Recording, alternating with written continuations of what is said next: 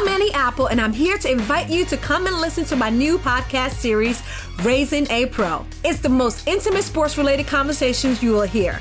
Each week, we explore the journeys of some of your favorite NFL players through the eyes of those that know them best. From Joe Burrow, DeAndre Hopkins, Myles Garrett, Ezekiel Elliott, Nick and Joey Bosa, just to name a few. With exclusive insights and information, we leave no stone unturned. Subscribe now to Raising a Pro on your favorite podcast app.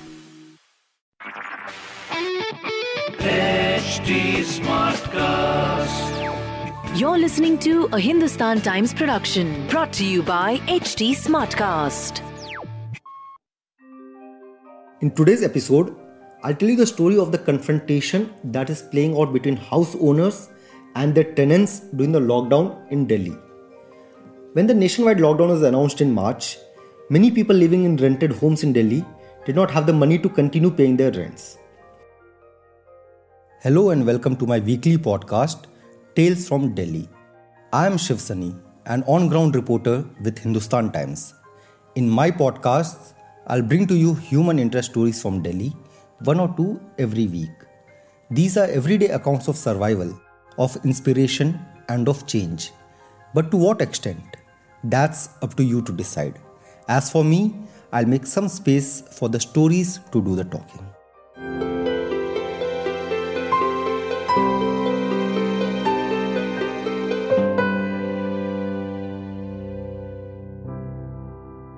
A large number of these tenants were migrant workers who were not earning anything and students who were not getting the money from their parents.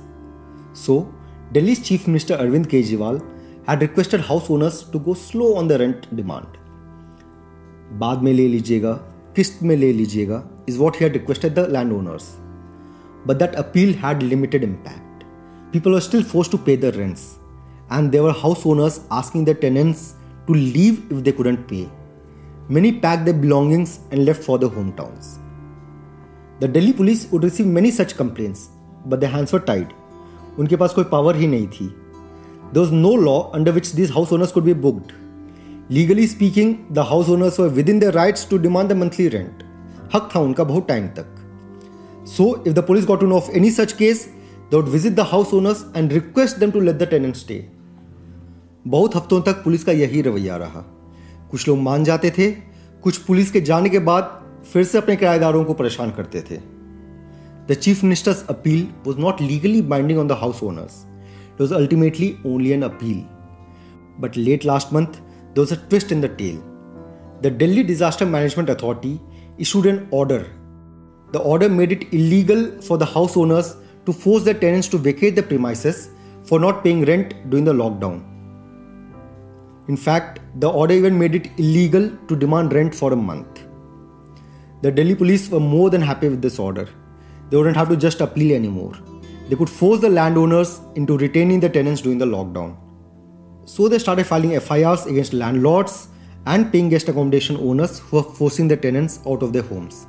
In northwest Delhi's Mukherjee Nagar, for example, the police filed 8 such FIRs over a period of 3 days.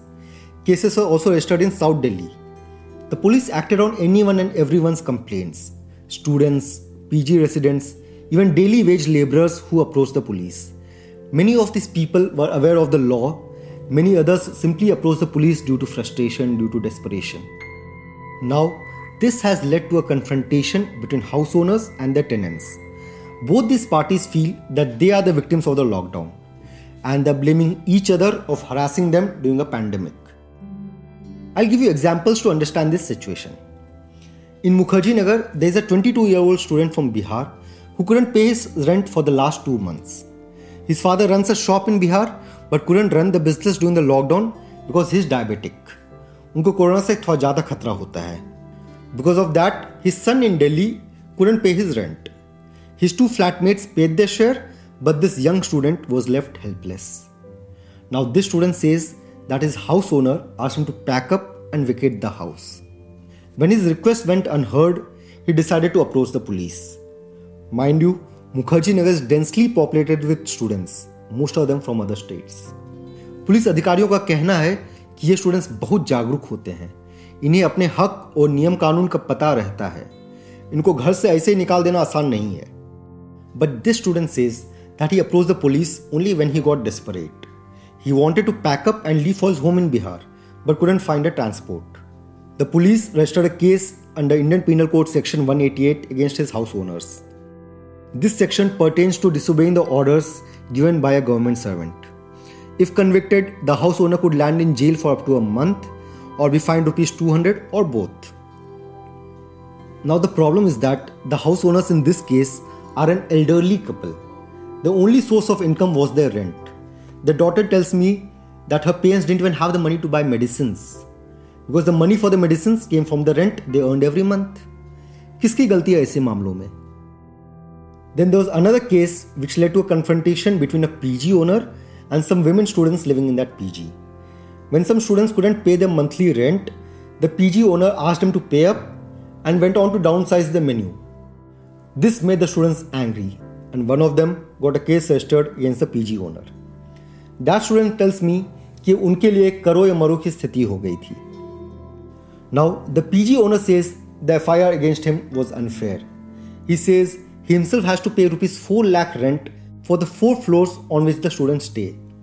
Then he has to pay salary to the cook, pay the electricity charges, the water bills, and other expenses incurred in running a PG. He says that he can run the PG only if he receives rent from the students. These may be only two examples, but there are numerous such situations arising out of the lockdown. Resident Welfare Association members say that an FIR is not the solution to such confrontations during a pandemic. They say that the Chief Minister should step in and find a middle path. The student unions also agree. They believe that the rent must be waived off, the house owner should be paid by the government. Will the government find a middle path? Will they step in? Or will house owners and the tenants continue battling each other during the lockdown? we don't really have an answer to what all the lockdown holds for large population of Delhi. That's all for today.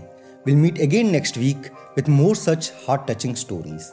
Until then, if you have an interesting anecdote to share, please get in touch with me on my Twitter handle at ShivSunny.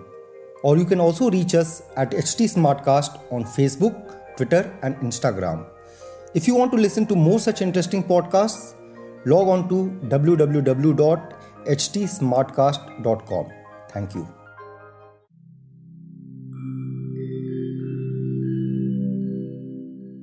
Hi, I'm HT Smartcast, and I hope you're safe and well. The next episode is about to begin. But just a small message of solidarity before that. In difficult times like these, living in isolation isn't going to be easy. But what if working from home, our own comfort zones, helps us discover new ways of being?